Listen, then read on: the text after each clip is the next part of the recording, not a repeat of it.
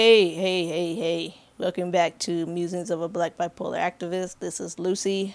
Um, I'm doing a video side of the podcast now for YouTube. Um, it's a little janky. Um, I'm new to, still new to podcasting, especially with video podcasting. So I'm trying to put it all together um, and hopefully get something good. Uh, as you can see, I'm back. Uh, I had a about three months, maybe more, hiatus where I was suffering from depression. Um, I'm bipolar. That happens. Um, so I think I want to today talk a little bit about what that looks like for me when I'm depressed. So, um, let's see. I think it was yeah, maybe about four months ago. Uh, we were in winter, and seasonal affective disorder sometimes affects me as well. Um, being a person who's depressed, it kind of um, jumps on there pretty quickly, and uh, I think that's what happened. Also, I needed a medication change and did not realize it, and so uh, I was doing pretty bad. Um, it started out. Uh, there's Shirley Chisholm, right there. Um, it started out bad, uh, and I knew it was bad when I couldn't contain the emotion at work. Uh, there was one day where um, I just sat down. It was the end of the day, which is usually our busiest time of day. Um, I work at a Head Start, so about I usually leave about five, but parents start showing up around four thirty. So it was about four thirty, and um, I kind of went and hid, um, and and cried, um, and it was hard. One because I was at work, and two because I hadn't had this sad feeling in a long time. And I just put my head down. We have like these counters that are like outside the classroom where you can sit. And I just put my head down and, and cried. Uh, and then um, I went to Julia, who was uh, my roommate and friend. And I think she's been on the podcast before when we were talking about, I think that was the one called America Today or Amer- Current America or something like that. Um, and so I just went to her classroom. Luckily, she works at the same spot I do, and just went in her classroom and cried some more. She has a little office in her room uh, for the teachers, and just wept like hard crying, and um, cried. She gave me a hug, kind of calmed me down, uh, or tried to calm me down. Uh, it just took it out, took a real hard turn. And then I noticed that this feeling wasn't a feeling that um, was foreign. And I was thinking, like, over the last like week, I've kind of been feeling like this. It's kind of like the dam broke and the, the tears came on that particular day. But I had I didn't notice how bad it was until I had that moment at work. And it got worse. Um, just crying at work, uh, not eating. I know you can't tell, but wasn't eating. I'm eating pretty good now. Um, well, decently. Um, wasn't eating, no interest in anything. Uh, we have time where the kids take a nap, and we we basically have that time to do anything, read, write, um, whatever, as long as you're in the room with the kids and you're watching watching them. Um, just it's basically just make sure no one stops breathing. And I used to read like religiously uh, during that time, during this these past few months. Um, I wasn't reading. I love to read, but I wasn't reading um, just kind of sitting in silence uh, for like two and a half hours and crying a lot, still crying, which is hard to mask when you're sitting in a classroom with other people. I think before the where I had the crying um, outside of the classroom, it was a little bit easier because there was just like like I said that countertop, and then put my head like right here on my on the countertop, and then just basically look down with your head down, and you could cry easily that way. Uh, mostly because people can think that you're sick, and you're like, I don't want to really talk. I don't feel like talking. Uh, don't feel well, which is true. I didn't feel well. Um, but a lot of people basically will leave you alone. And my depression is one where I need people, like drastically. I need people around me. The problem, though, is when I'm depressed, I don't want people around me. And it takes brave souls to uh, kind of enter into my little bubble and um, and try to penetrate that and try to be like, no, we're sitting here, we're talking. Uh, you have people who tell you to eat, um, and you don't always like it, and you kick and scream uh, that you have to. Um, but that's what it was. It was a lot of eating, like telling, reminding myself to eat. Um, I have some friends who were like, buy a meal supplement, like Ensure or whatever. Um, I tried that for a little bit, got tired of it pretty quickly. Um, but just did not feel like eating. And I think one of the biggest things with depression for me, not only having suicidal thoughts, which I did not have this time, but I, I, I had this feeling of if I died, it wouldn't be bad. Like if I happened to be walking across the street and I got hit by a car, well, I wouldn't be upset about it. Now, am I going to actively try to kill myself? No. And that's another thing when you talk to other people um, who do not necessarily understand depression, they don't understand how you could wish you were dead but not actively try to take your life. And it's easy um, I think a lot of people suffer from even the itsy bitsy, tiniest piece of depression, or however you want to word that. Um, and everyone, whether they like it or not, has had that feeling where they're like, you know what, I'm ready to give in, give up, and not not really feeling it. And so um, I wasn't. Uh, I had several appointments with my psychiatrist. I have a good psychiatrist uh, through the UK system. I at University of Kansas uh, health system, which is a great health system. If you're in the Missouri, Kansas area, go ahead and go to uh, KU. Um, but yeah, I have my psychiatrist through the gay KU gay KU system, and uh, it was great. I love my psychiatrist. It we discussed um, and we decided that a medication change was in order, um, which I agree with. I had been on the same regimen of quote unquote drugs for a long time. I think the one before I changed, I had been on that one, the one before for like four, maybe four or five years. Um, and so I think I just took a tolerance to one of them, and it didn't work anymore. Um, I currently take two antidepressants, uh, two mood stabilizers, and a sleep medication for night. Um, I grew up not being able to sleep um, for various reasons.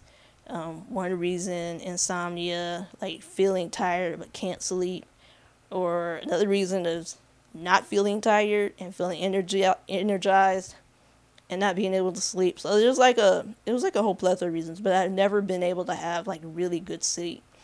And so once I started taking sleep medication, I realized how vital sleep is to my mental health.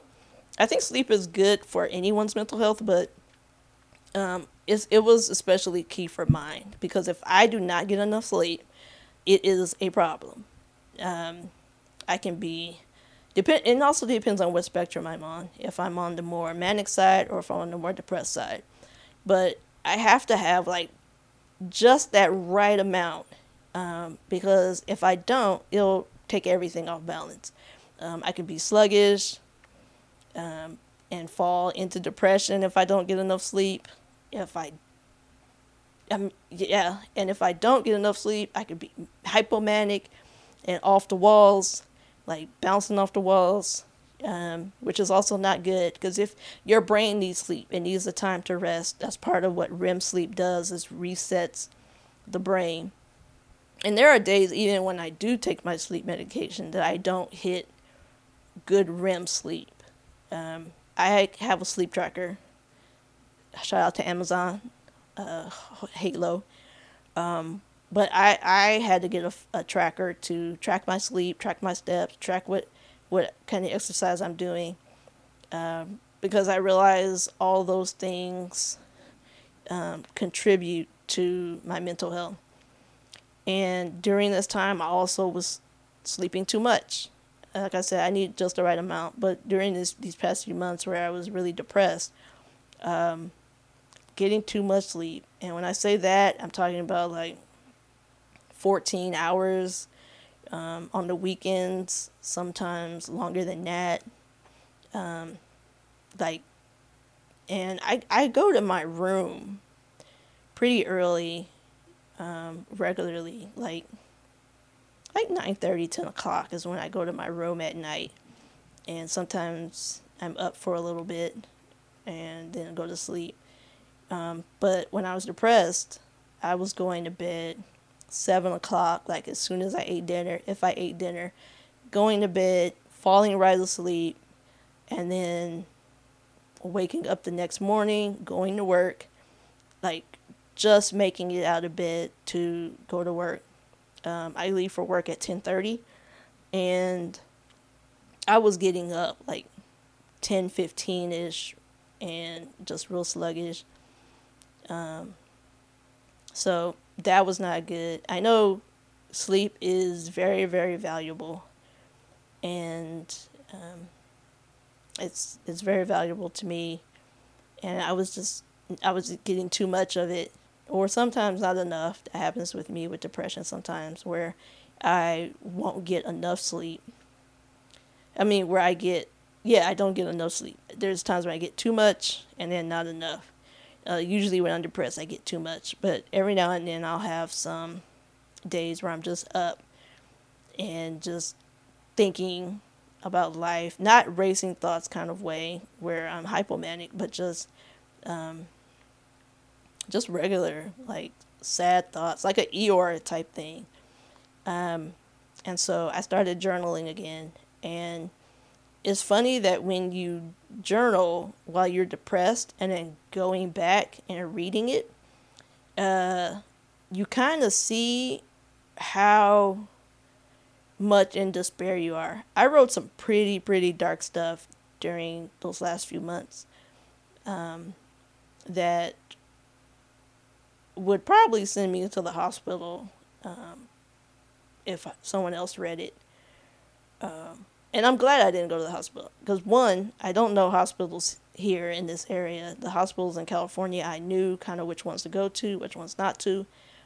Um, but I don't know hospitals here, and I did think about going to the hospital. I actually um, Googled hospitals while I was at work, but uh, I realized it might be more detrimental for me to go to the hospital because I don't know any here. I don't know which one's good. Um, and you can't get good reviews um, of hospitals simply because the people who have been in hospitals are not going to rate the hospital that great. The people who were not in the hospital have higher ratings. So it's kind of like who's going to be telling the truth. It's like a balanced thing. Um, I I hate the hospital. I think anybody who's been in a psych hospital hates it. Um, but I also think that if you're going to be in the hospital, it's important to talk about good experiences as well as bad ones because the hospital is just inevitable sometimes. And if you have um, some decent experiences or hear about decent experiences, then you'll um, you'll pretty much be all right uh, to go, and you won't feel as bad. I wish I knew someone here in Missouri or Kansas City specifically that had been to a hospital, uh, so that I could get like a for real feel of what the hospitals here are like because I do know uh, that I would probably need a hospital in the future. Um, I was fortunate enough to have people rally around me uh, where I could, where they kind of sustained me enough to not go to the hospital. Um, but I was very, very close. Like reading these journals, I would realize that um, it was pretty bad. Um, and I think that if I was actively suicidal, that I probably I probably wouldn't want to go to the hospital. Um, someone most likely would bring me there, or take me, not bring me, take me there, um, which is why you don't tell about your feelings. No, just playing. you're playing. You tell everybody what you're feeling, um, so that you can get the help that you need. So I was crying at work. Um, I had to leave work a few times, especially in the beginning of the depression, uh, because I just couldn't couldn't take the day, um, and I had to spend the night away from my house a couple times with uh, my friend Brian James, who I have also played excerpts of podcasts that we did in California on this podcast. So um, just have people rally, having people rally around me kind of sustained me and brought me through the storm. Um, so it was hard. Uh, not talking to people. I'm gonna go back to that for a minute. Not wanting to talk to anybody. Like I have good friends. Um, some are who have some kind of mental disorder, namely bipolar disorder. I have friends who have that bipolar disorder. And then just regular friends who I left in California, just not talking to them, uh, seemingly dropping off the planet. Uh, if someone called me, it would be like two, three minute conversations. Um, but it's it's kind of like watching yourself do something bad for you, but you can't stop it. Like, I know for sure I need people. But, like, watching me actively turn people away, it's like watching a train wreck or a car wreck. Um, just like you, you, you're seeing it happen, but you can't do anything to stop it. And, like, even once the crash happens, you don't know to call 911 because you're like, uh, it's a fender bender, when really you're total Jakar. Uh, and so I was totaling my car pretty much every day. Um, and I knew I needed to call 911, but I was like, it's just a fender bender. I'll get through it. Um, and this is actually the longest period of depression that I've had in a long, long time. I want to say about maybe three years, three or four years. Nope, three. Uh, about three years since I had like this level of depression. Um, and so um, it was it was bad. So um, I'm back and feeling good. Uh, I started a new medication, uh, Viibryd. I don't know if anyone knows about that. I originally started taking 20 milligrams of Viibryd didn't see a difference. I take 40 now, basically doubled it, um, and I feel great. Um, t- taking Viibryd with my regular medication that I was taking before, I just took one out and added Viibryd in, and uh, feeling pretty good. Um, that's not to say that everything is great, because everything is not great. That's unrealistic to think that everything would be great. Um, but it's as good as it's going to get for now. And I'm back with the podcast and adding this video element if I can figure it out. And uh, we might have some good times together. Or hopefully have some more. You know, we had some before, but hopefully we'll have some more time, um, good stuff to talk about. Um, I have some things coming down the the wire. I mean, down the tunnel that I want to talk about. Uh, we're going to talk about critical race theory. Um, and we probably do that over a couple podcasts, critical race theory. Um, we're gonna throw in a little, talk a little bit more about the George Floyd situation. Uh, his sentencing is coming up, and uh, I'm gonna go back to regularly posting on Saturdays unless something happens. And so I will try to be very consistent. Um, my life is picking up a little bit. I'm going back to school. Finally finished that degree that I worked long, long years for. Um, and I see the finish line with that. So we're going to talk a, little bit about school sometimes, down the, down the wire, down the tunnel. Um, I have a, a subject uh, called When Prayer is Weapon- Weaponized. Sorry. When Prayer is Weaponized that I'm kind of excited about talking about. Um, because I think sometimes people say, I will pray for you. And it's really passive aggressive. It doesn't feel helpful. Um, sometimes the intention behind prayer is not great. Um, but I'll talk more about that when I talk about weaponized prayer. And um, just more stuff of what's going on in the world. Um, I didn't do a lot of spiritual, like Christian podcasts or Christian um, subjects, but I'm gonna throw some more down there um, because um, that's a big part of